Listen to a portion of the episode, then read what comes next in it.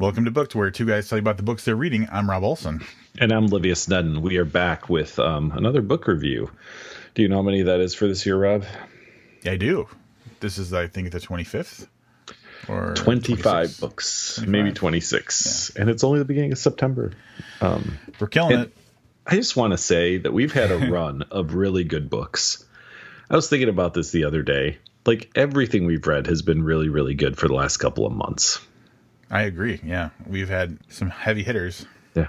Sounds like a little bit of an omen for this episode, though, doesn't it? Mm, we'll see. Well, I want to point out this book came out 59 years after the last book that we reviewed. So it's That's probably very, a little more modern. A little more modern. Although it mostly takes place like, I don't know, 10 years ago, I guess. Yeah, ish. Yeah. Roughly 10 to 15 sense. years ago. So it covers, uh, I guess we should just talk about the book Cherry. we are reviewing Cherry by Nico Walker. Um, I don't even know how this came on my radar. I think I was just doing one of those things where I look for books, and I will tell you, uh, you may not want to judge a book by its cover, but it's definitely the cover that caught my eye. And I totally yeah. thought this was going to be about like underage prostitutes or something, you know, something fun. um, turns out it's about uh, heroin and stuff. So uh, here is the bio. Listen carefully to the bio. Nico Walker is originally from Cleveland. He served as a medic on more than 250 missions in Iraq. Currently, he has two more years of an 11 year sentence for bank robbery. Cherry is his debut novel. That essentially is also the synopsis for this book, in case um, anybody yeah. was wondering. Yeah. Synopsis is pretty big, but you're going to notice some striking similarities. So let's get that out of the way. It's 2003, and as a college freshman in Cleveland, our narrator is adrift until he meets Emily. The two of them experience an instant life changing connection, but when he almost loses her, he chooses to make an indelible statement. He joins the army. So, noticing some parallels here. The outcome will not be good for either of them. As a medic in Iraq, he is unprepared for the realties.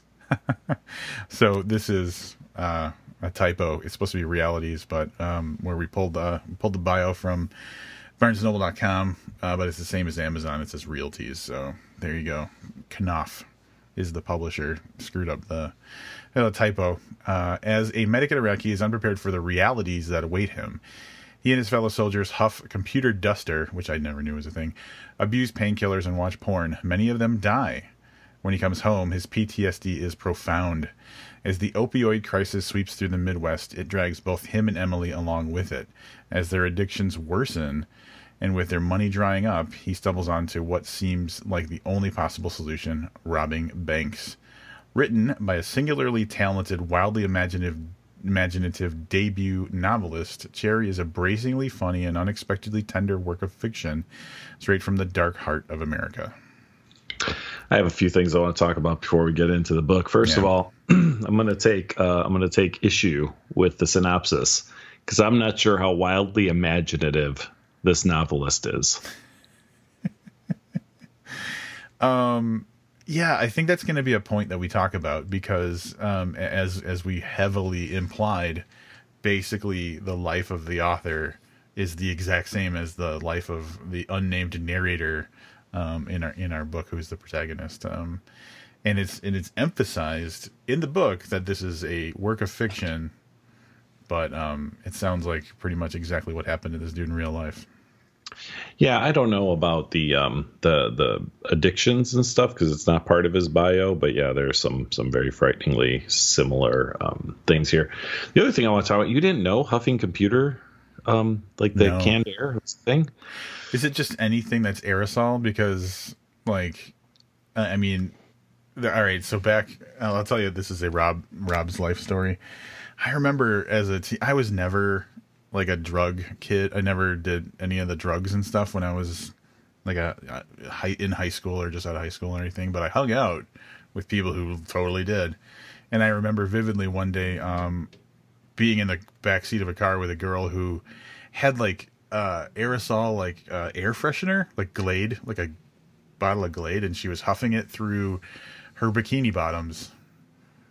Like, and that was a thing. And I was like, well, there's so That is things. one flexible young lady. Well, Holy she shit! wasn't. I'm sorry, she wasn't wearing them at the time.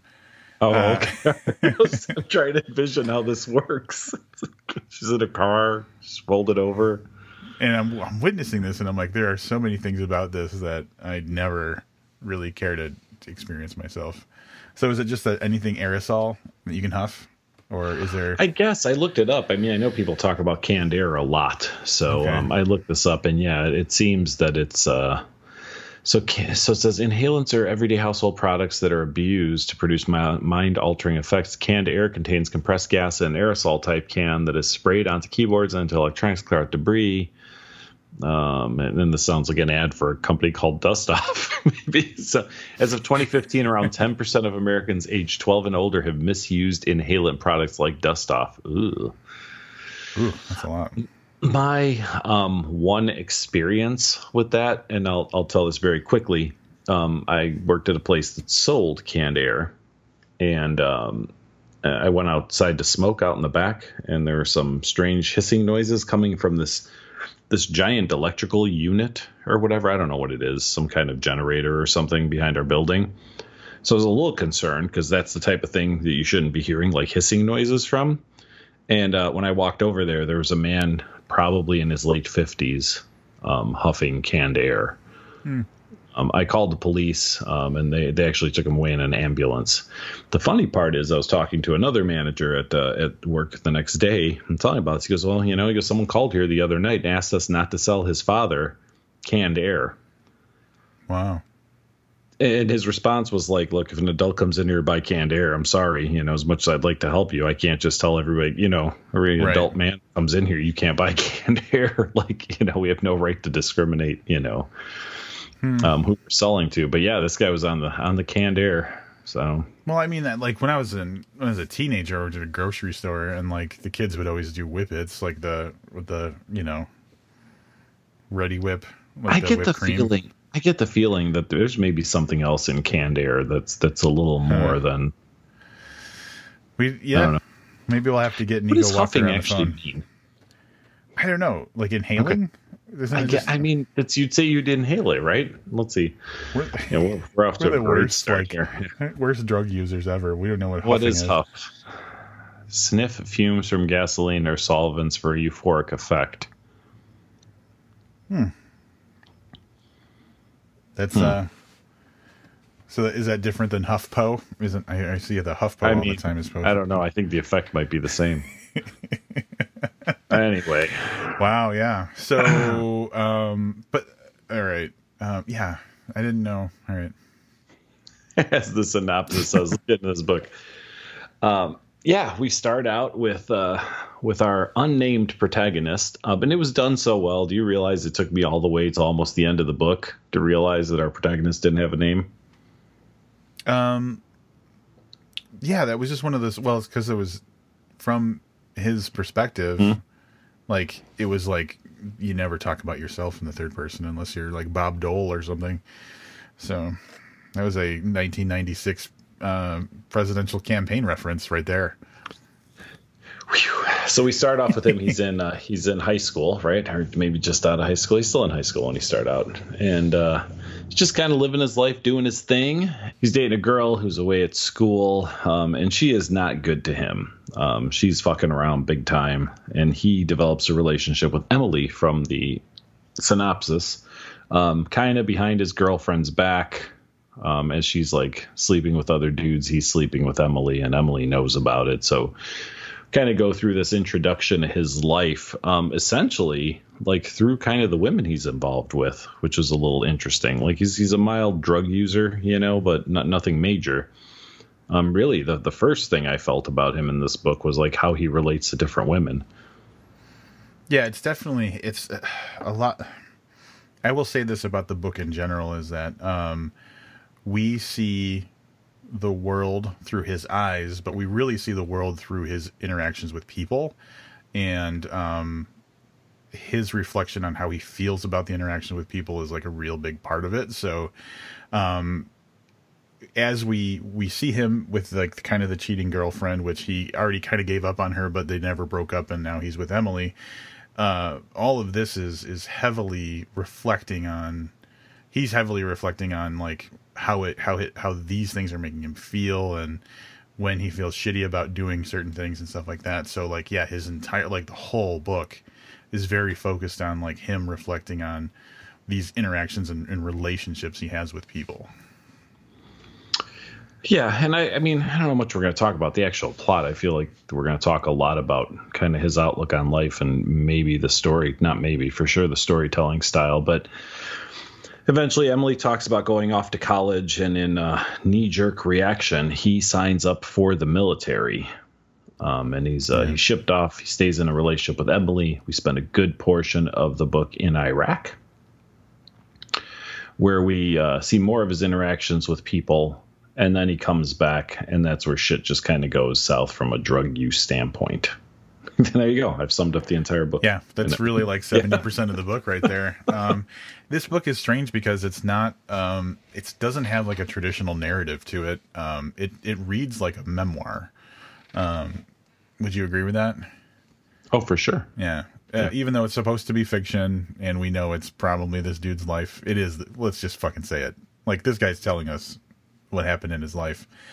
It reads like a memoir, so it's real difficult to nail down like um the you know like character growth and and and you know development and things like that because it's just not how this book works um and really the things that happens are, are, are like the the going to Iraq and everything is is not the focus. It's really like this guy and his relationships with people and watching his life go in a direction entirely different than maybe he thought um, it was gonna go. Um, and like yeah, like Livia said, once he gets back from uh, the military, once he comes back from that uh, his his deployment in Iraq, like oof, buddy, things just gets nuts.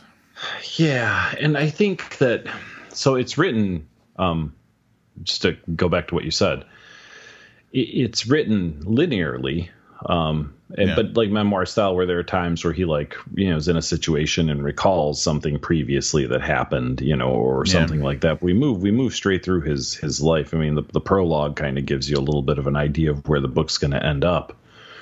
But um, you know, it, it's hard because it's hard to see, like you said, from a character development standpoint you don't really see, or I don't feel like I really saw his progression to get to where he gets at the end of the book. You see all the reasons and you see all the justifications for it, but the story doesn't necessarily give us that that look at how he becomes who he eventually becomes. Would you agree with that?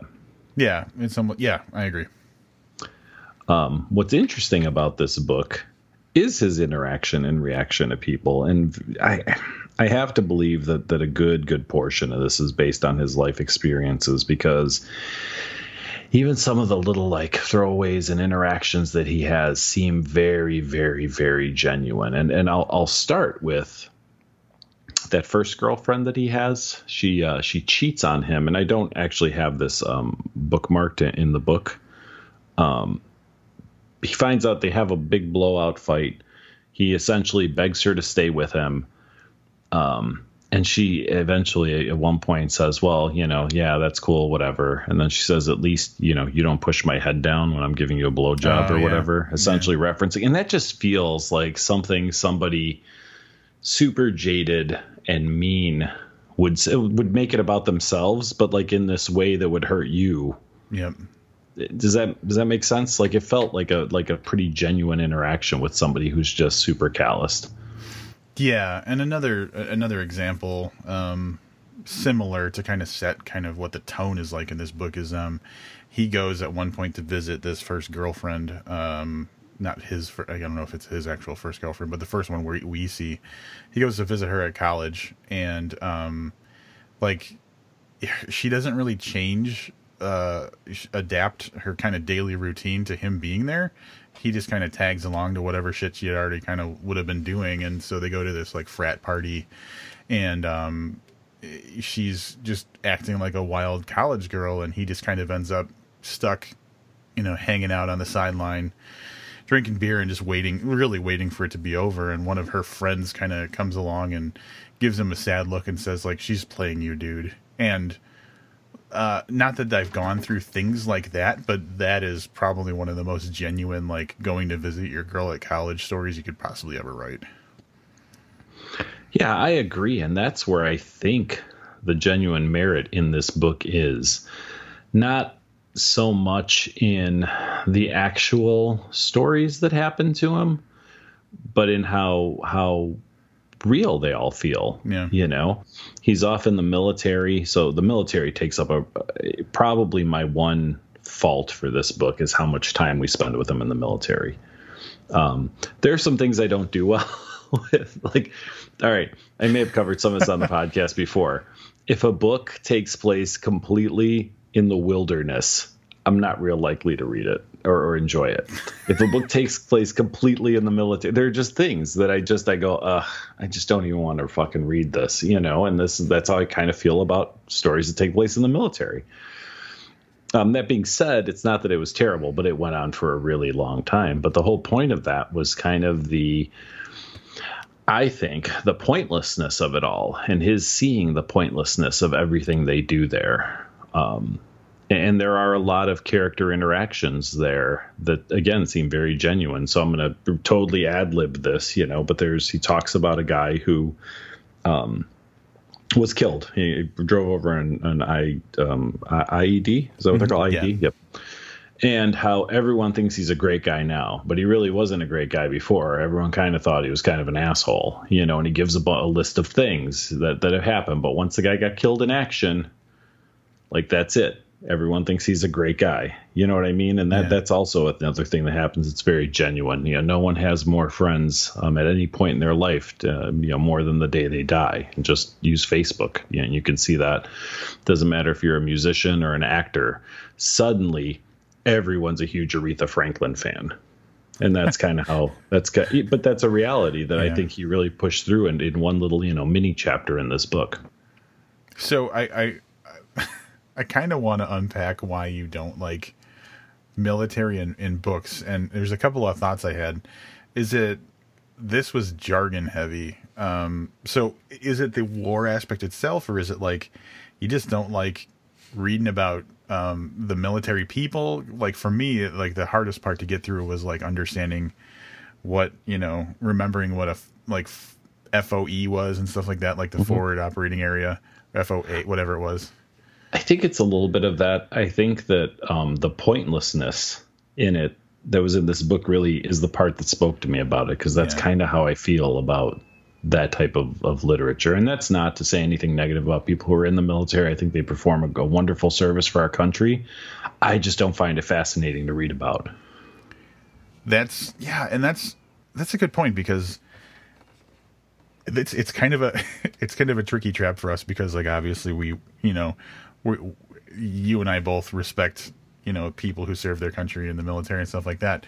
But at the same time like like you were saying the whole point of of that part of the book was to to illustrate like um it was it wasn't doing anything to advance the like the war effort like the what they were where where they were and what they were up to wasn't necessarily helping us win anything. It was just kind of a thing they were doing.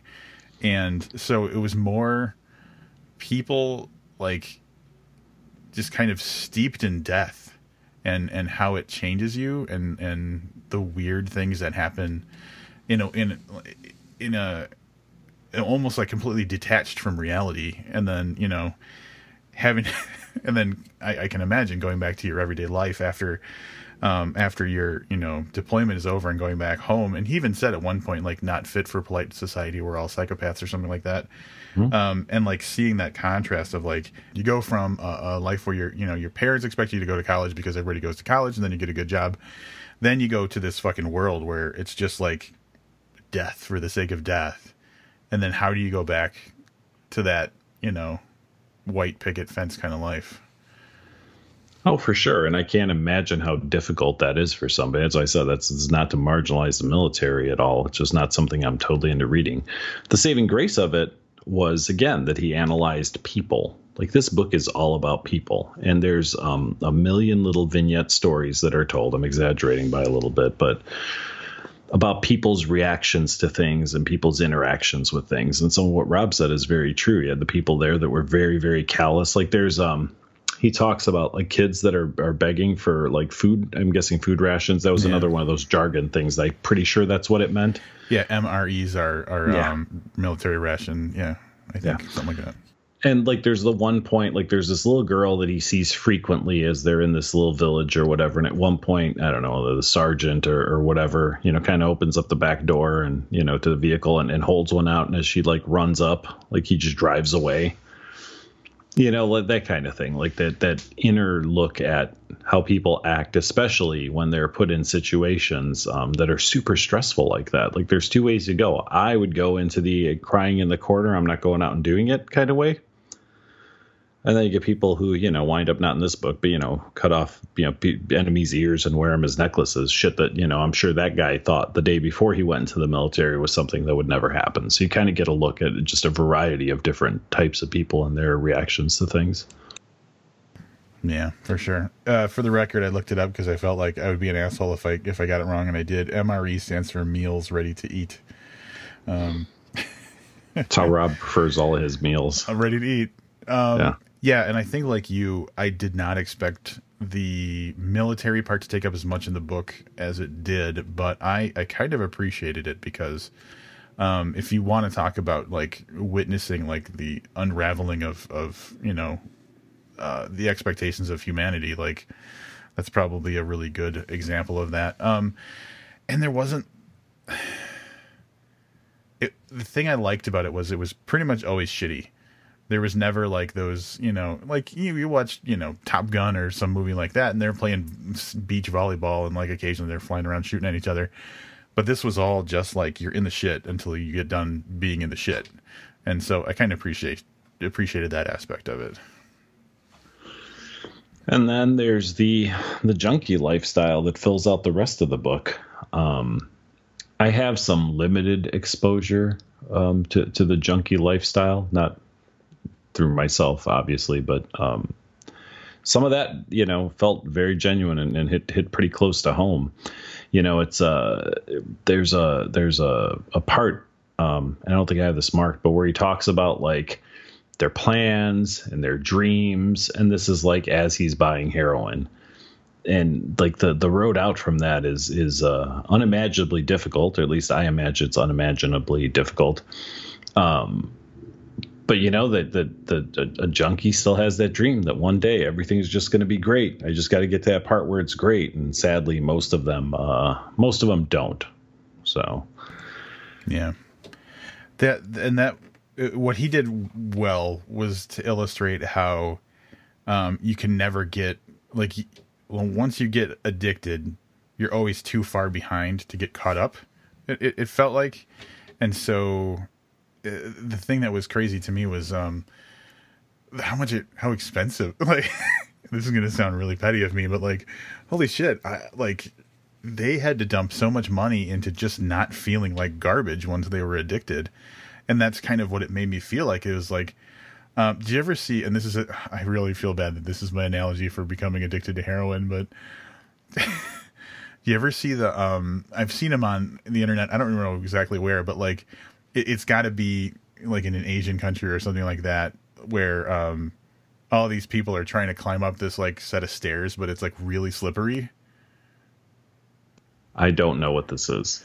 Oh, I think at one point, um, Ozzy Man, the um, Australian guy who just comment does commentary on random internet videos, like did mm-hmm. did did one or two of those, but like it's this big, like probably like it looks like two flights of of stairs, and there's all these you know like six people at the bottom and all they have to do is climb to the top of the stairs and grab something or touch something or whatever and whoever does that wins but like they it's like they're you know lubricated or something. So it becomes really difficult just like keeping your footing and stuff because you keep slipping and i feel like an asshole for comparing it to this because this is like a super serious thing, but that's how it felt in the book. Like they would get a few steps up and feel like they were making progress and then slip all the way back to the bottom. And then they would make, you know, a little bit of progress again and just slip all the way back.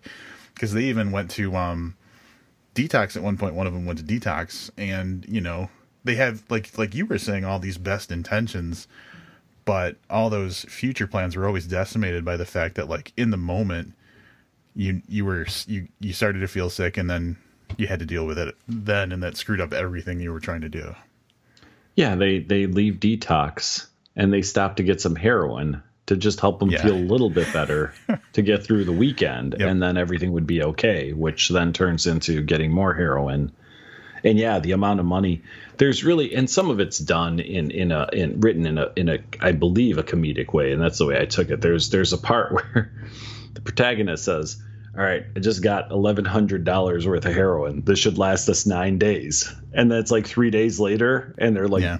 They, they're out of heroin, you know what I mean? So it's it and it's written in a I, I feel and God I hope I didn't misinterpret this. It's written in a kind of tongue in cheek way where it's like the one sentence says we're good for 11 days or whatever. Mm-hmm. The next one's like three days later, we're shooting up the, the last of it, you know, and, and trying to figure out how to get more. So it's a, it's a unimaginable tragedy for uh, for people um, who you know who have not had uh, this uh, touch their lives. But so much of that seemed so very true, and and um, I felt at times for the narrator. I genuinely, genuinely felt for him. If sometimes because I could see the plight he was in and he couldn't, which is a, just a sign of a, of a truly great writer, I think. Yeah. You know, when the narrator, the guy who's writing the story and telling it to us from the end, you know, going back doesn't, you know, can can make you see that he doesn't see it, and you can see, you know, the the kind of looming doom um, coming for him. Yeah, um, and it it it, it is kind of, I don't want to say lighthearted, but it's written from the perspective of someone who like that's just how life is. And so you don't usually get the sadness of how fucked their lives really are. Um, except for there's this one kind of really tiny moment that maybe it was even just a paragraph or something where um, him and Emily are arguing, and it's about you know being dope fiends, and they they basically just for a second acknowledge how awful their existence is. And um, instead of having that hopeful like well once we get this you know once we get some heroin we'll feel better. They just kind of in the moment they just real they just talk about how fucked they are and how there's nothing they can do about it. And they just kind of like live in that moment. And that was like profoundly sad. But then you know whatever next paragraph or, or, or, new chapter or whatever it was goes back to just like this the daily struggle of a junkie so um, like you were saying it's very much just kind of written from the perspective of someone where that's just kind of given into this is how life is. But that one little moment of a breakdown was was was really kind of like one of those profoundly emotional moments in the book. For sure. Um, I want to talk a little bit about the style of writing. But first, uh, the first thing I marked, and this is, I don't know, man. I sometimes I forget like what we've talked about on the podcast and what we've talked about off the podcast. Um, so I have I have yeah. a paragraph which I thought was just great. Um, on its own, it was great, but this really reminded me of conversations Rob and I have had. Emily used to wear a white ribbon around her throat and talk in breaths and murmurs, being nice as she was in a way so as you didn't know if she were a slut or just real down to earth. And from the start, I was dying to find out, but I thought I had a girlfriend and I was shy. Clearly, he does not know the rule about like chokers, like ribbons around the neck. Yeah. Because I knew when he said that about Emily early on. I was like, oh no, let me tell you. That's funny. Yeah. So, um, but yeah, this was written in kind of a staccato machine gun style in parts, like super short sentences describing what was going on in in the book um, in a way that very much reminded me of Catcher in the Rye. Have you ever read Catcher in the Rye, Rob? I did back in you know high school or whatever, but um, I don't remember much about it. I remember he thinks everybody's a phony. I remember enough to agree with you saying it, it's familiar in style. Yeah this is this is definitely i i feel catcher in the rye for like the the um like you know the the, the current um generation and probably not for the whole current generation but at least for people who are in the situation here's a here's just a paragraph it's kind of a long paragraph but i feel like this was interjected into the book enough to make me think of holden caulfield Gilda was fucking, by the way, this is the way the chapter starts. Gilda was fucking Roy. She was also fucking an Israeli guy named Ricky. Ricky wore a leather jacket, but he wasn't shit. Libby told me about Ricky, but I knew him from before and I knew he wasn't shit. He was one of he was one of these ones that everything he says is a lie and he goes around telling girls he's 27 when he's more like 40. And he wore a leather jacket. And he wasn't shit. Like that's the kind of like super short yeah. sentences that tell you where you're going that made me think that uh that Nick, the author, may have been a, a, a fan of uh, J.D. Salinger. Yeah, and his style has um uh I think the similarity for me, like you were saying, is like his observations on people, but like his observations on people usually center around the quality of their character in some way. Like either they're a really good person or they're a really bad person, or I'm a good person because I did this with someone, or I'm a bad person because this is what I did to someone. And so that that's the familiar thing for me because if I remember what I remember of Catcher in the Rye was like uh, the Holden Caulfield character was like almost constantly aware of um, how interactions impacted him, like the way you know how people were to him or how he was to people, and this is very similar to that.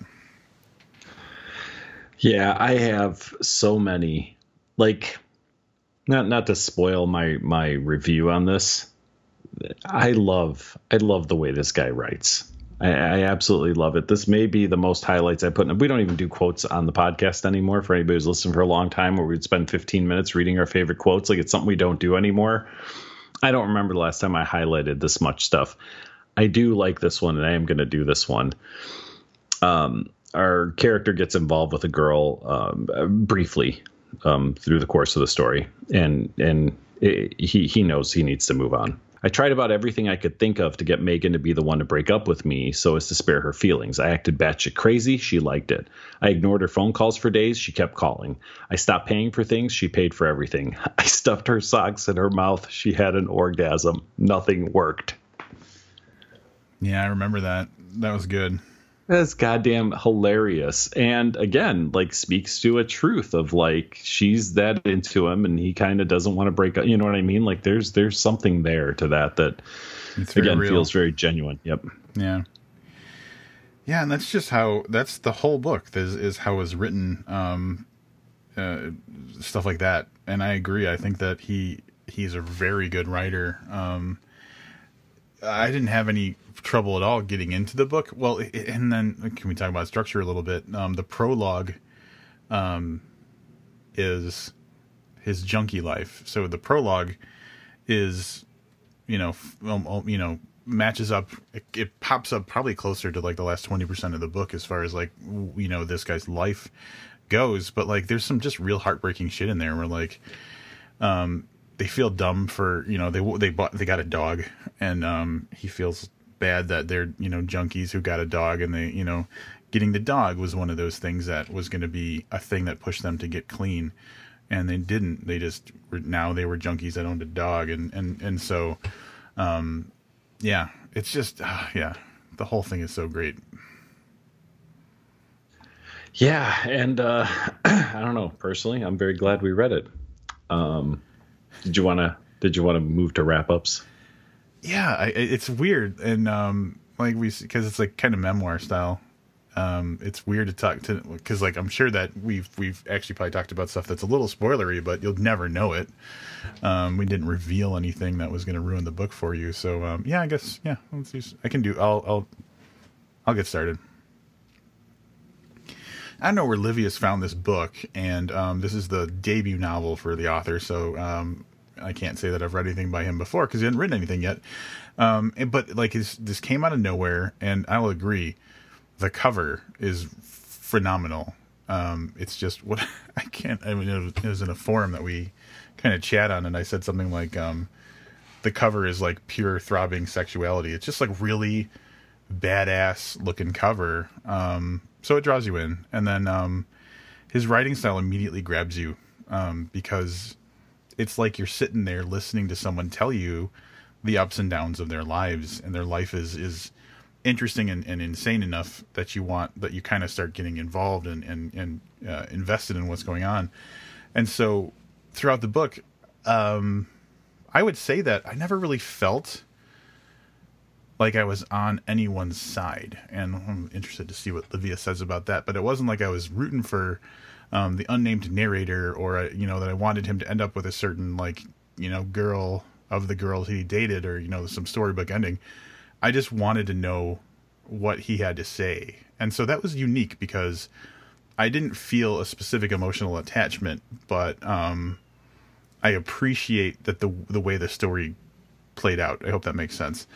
Um, that being said, very good writing. Um, it's very engaging. It's got a really nice style to it. Like Livius said, it's got that um, uh, style that's similar to to like the Catcher in the Rye, the Holden Caulfield character and stuff. And and it just all really worked for me. And I read it.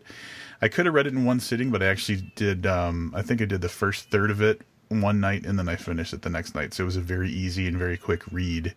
And um, yeah, I don't really have anything bad to say about this. I'm going to go four and a half stars on this one. Um, just to answer Rob's question, you know, it's interesting. I didn't think about it. I thought about it when you said it. Um, I don't know that I was rooting for the protagonist, but I felt bad for him, and I think that's a different thing. Um, like I said, I think that one of the things that uh, that Nico did, uh, which I called him Nick earlier, by the way, that Nick Nico um, did really well. You know him this. so well, you're going to call yeah. him Nico. Yeah, um, that Nico did uh, did so well in this is that um, he made me feel like he didn't know how his life was going to end up or how the story was going to end up or however you want to say it the protagonist i don't know how much of this is really based on on the author's life i imagine it's quite a bit um, but because I know, I felt like I knew where this story was going to end. Um, you know, I was just looking for it coming. And as he's uh, dreaming about a better life and, and he's got some things sorted and whatever, you know, I just kind of felt bad for him throughout. Um, I felt that this was a definitely a, a, book about people and not so much about addiction. Um, and again, you know, a different person could get a completely different thing out of this. It was, uh, it for me it was it was watching different people and recognizing reactions to things I, would either reacted to in my own life or seeing people react to and and you know and seeing um, drug addicts um, and and their reactions and thoughts of things and thinking the things I've seen or heard or talked to people who are in a position like that that sounded very familiar so there's so much truth in this book and in its people um, that I super super enjoyed it. I liked the writing style. Um, I felt compelled to keep reading, and a lot of that I think had to do with pace and that kind of like I kind of staccato style of writing. In a lot of parts, it just moved you through to the next thing, um, the next portion. I had to slow myself down I had a super early start on this because of the power outage that happened during our episode last week. So I knocked through like 90 minutes worth of it just because I had nothing better to do. Like, you know, all the power was out, no internet, no anything. And I said, well, I've got my phone and I've got this book. I'm going to start this book and, and powered through a good portion of it in my first sitting. And then purposely slowed down so it'd be a little fresher in my mind um, by the time we recorded it. I definitely want to read more by uh, by Nico. I want to talk to him I don't know how likely that is because he's in prison. So we'll put out another plea. If for some reason you get like Spotify or whatever in prison, Nico, and you hear this and there's a way to do it, definitely shoot us an email, bookpodcast at gmail.com. Love to talk to you about the writing style and, and, uh, and maybe about similarities in your life versus uh, our unnamed protagonist. Um, yeah, I, I, I, think Rob's spot on with this four and a half stars and just a fantastic debut by uh, by this guy. So something that I thought of, I was thinking of as Livius was going into um, his wrap up is one of the reasons that I feel like I don't, I didn't, I wasn't necessarily rooting for. Uh, I think I kind of identified is that like it's tough to have empathy for for a lot of the things that were going on in this person's life because they're so radically different than than my own life experiences. So I, I just don't have anything to kind of um, compare it to.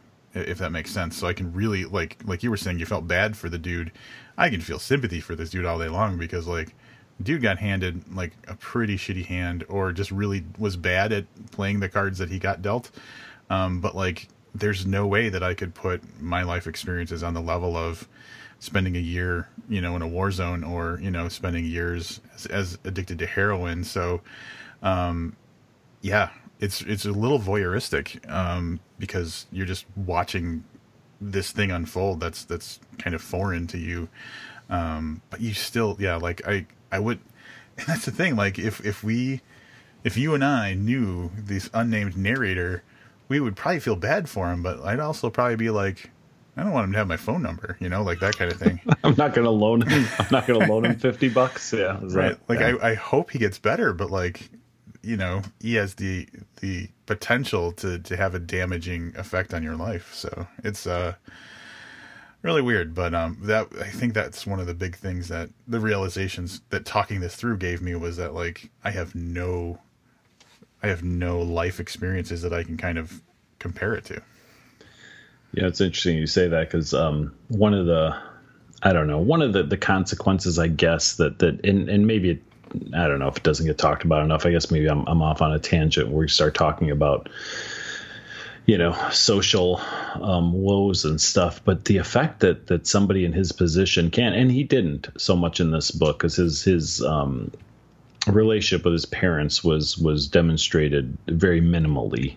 Yeah. Um, but if you ever if you ever want to you know kind of get a good idea talk to like the mom of a drug addict you know talk to, to Yeah. the one person that would do anything you know for their kid and and how the longer it goes on you know you wind up breaking the people around you and you think I, I would imagine that as a drug addict you think you're all the woes are yours but just imagine the people around you that are, that are giving up, you know, small parts of themselves all the time, trying to get you straight or trying to help you out. You know what I mean? So there mm-hmm. is that thing where you said you'd want him to get better, but you'd also want to keep him at an arm's distance.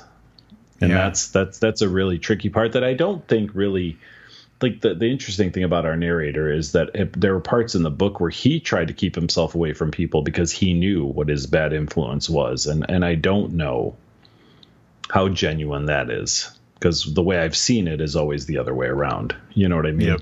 Yeah. Uh, like like I'm the victim here, and I just need people to help me, but I've shit on everybody around me, and I don't understand why no one will help me anymore. So Well, that was one of the interesting things about the narrator character was he was very aware and maybe um, a little beyond what was reality, but he he thought of himself as kind of a garbage person um, a lot, and and so I think maybe that uh, that explains part of that is that like when something bad happened to him, he just assumed it was because he deserved it. Um, except f- uh, in, in normal life, when it was with relationships, that was it was a little bit different. But like, if someone ripped him off or you know gave him bad drugs or whatever, he just assumed he deserved it because he was a piece of crap. Dude, I know we're so out of reviewing this book, right? Like this Yeah, is like a whole second review. But just in, in his portrayal of the women in in this book, it was just something else, man. I don't know if he just kept running into terrible women. He talks about um, Emily. Get, there's just a real throwaway that it almost didn't fit in the book. I almost felt like it was a weird. Uh, he talks about Emily getting electrolysis while he's in the military, and then realizing that a hundred other dudes had seen it before he did. Yeah, You know what I mean? It's Yep. just yeah, he is not he is not super friendly to women in this book. Not and I don't think it's in a misogynistic way. I mean, I, I definitely feel that that's that's who he's thrown his lot in with um, uh, in a lot of cases. yeah, and then contrasting that with like a tragic love kind of thing, like this dude when he falls in love, he falls like all encompassingly, like he would burn the earth for someone. So, um, I think that some of the harsh judgments on women is because he holds them in such high regard that when they do something that basically anybody would do, then they're a whore or, or whatever, like that kind of thing. Um, it's funny that we never mentioned bank robberies. It's in the, it's in the, you know what I'm saying? It's in the Yeah. synopsis, but like, And he robs some banks.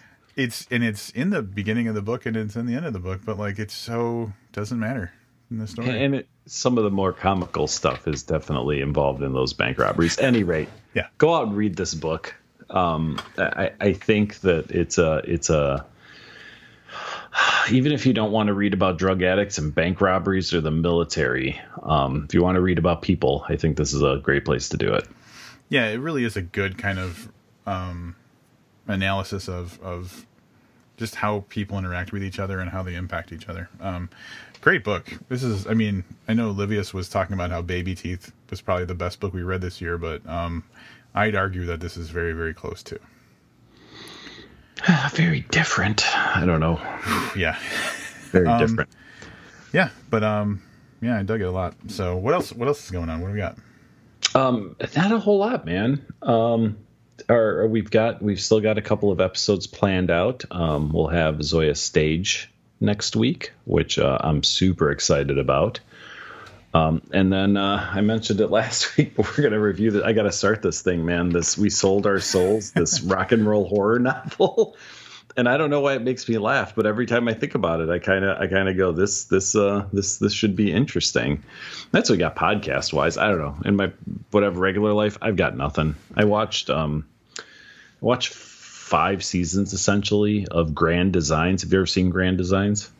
No, is it like an HGTV thing or something like that? No, well, the, no, the one I saw. So there's Grand Designs, which is a British thing. So I don't know, maybe it's on ITV or something, or maybe BBC. It was just on Netflix, and it's about people who build um, kind of crazy houses, and not so much that they're they're crazy always in scope, but like in weird locations or in really tough locations, and they essentially follow a couple. Um, for like a th- you know two to three years, however long it takes them to build this house and all the pitfalls. And I've essentially watched enough that I'm pretty sure I want to build my own house. Um, I Oh, just wow. need like seven hundred thousand dollars. So, if you're listening and you want to contribute to that fund, Patreon.com/slash booked is Well- where you can do that. Welcome to Built. You guys talk about the houses they're building. Dude, the problem is when you watch so much of something over the course of like two weeks, I think I watched like 35 episodes. Like, I, I'm pretty sure that I could build a house, that I now have the actual ability to build a house um, on a cliff in a forest um, on top of like rock. That, But uh, you see some of these places, man, and they're just stunning. But yeah, yeah, not not a lot under like four hundred and fifty thousand dollars. Okay, well, entirely different than that. I'll tell you about a movie that I that I watched uh, yesterday. Have you heard of American Animals? I have not. All right, I would recommend that you check out at least the trailer for this. So, American Animals. Since we're talking about bank robbery, this is kind of um, kind of similar. Um, it's a heist movie, so um, it's about this group of, of college aged kids who um, decide they're going. So um, at, one of the kids goes to a college and and sees in the library there's like a rare books room where um, there's like millions of dollars worth of rare books. So This this college library for some reason has some of the most rare books that exist in the entire world. It's like the Library of Alexandria, but it's in Kentucky basically, and it's real. Um, and so they plan a heist to steal these books and sell them basically on the black market and get rich. And the reason that they want to do it is because the entire you know library, like that that rare book room, is really only it's not guarded. It's just got one librarian who who watches over it, so they think it's an easy score. And that's kind of the setup, but it's um it's interesting because it's based on this actually happened, and um, the way the the film plays out, it's about two hours long, and as the story goes on, it's it's done like a fiction story. So there's actors playing these people and everything, but interspersed throughout the film are the actual people who did this heist, talking and like reflecting on what was going on, like in that moment in the movie. And so it's it's um it's So totally it's like part part docudrama, part fictional, like actual, like just movie. Yeah, so it's got like an element of like, yeah, Netflix is doing all those like making a murderer and uh, what was the one Evil Genius that came out recently and stuff like that, where it's an actual story, um, and but it's like, so it's got that kind of element to it where you're you're you're seeing the people who were involved talk about what happened, but it's also playing out as a drama with actors and everything. So, um, it was just really interesting and unique. Um, it's got Evan Peters in it, who is the young kid from all the American Horror Story um, uh, seasons, Mm-hmm. and uh, just you know a handful of other young actors I'm not really familiar with, but um, really interesting story and uh, just like a unique kind of play because it, it, it plays out like like a normal drama movie, but it's got those those real people kicked in the middle of it, so it's got that um, documentary kind of feel to it as well. And um, I actually really enjoyed it. Um, very unique for a heist movie because um, it, it's pretty obvious from the beginning that it's doomed because these guys are like even in the beginning like they're talking uh, from from jail or not from jail, but like you knew they were in prison and they're and it's it's kind of morose. It's very sad because like you know yeah, you just basically are waiting to see how is how is this heist going to go horribly wrong. So it's interesting. This Grace sounds like uh, my review of Cherry. Well, and that's I don't know why it feels like similar, mm-hmm. even though it's two entirely different things. Like it's sure. just got this like doomed fate kind of feel to it. I looked up on Rotten Tomatoes, and, and not to stray too far away from the subject, but that "Won't You Be My Neighbor" apparently is out the the Mister Rogers oh. docudrama, and I'm looking forward to that. Did you watch Mister Rogers when you were a kid?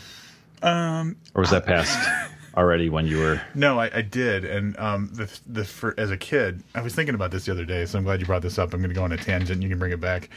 Um, I was thinking as a kid how strange it was that this dude would just show up at home and be talking to us. But that wasn't the strange part. The strange part was like he took off one shirt and put a different one on, and then he took off like a pair of shoes and put you know like he had that kind of like getting home routine that he did. Do you know what I'm talking about? Oh, I know, I know what you're talking about.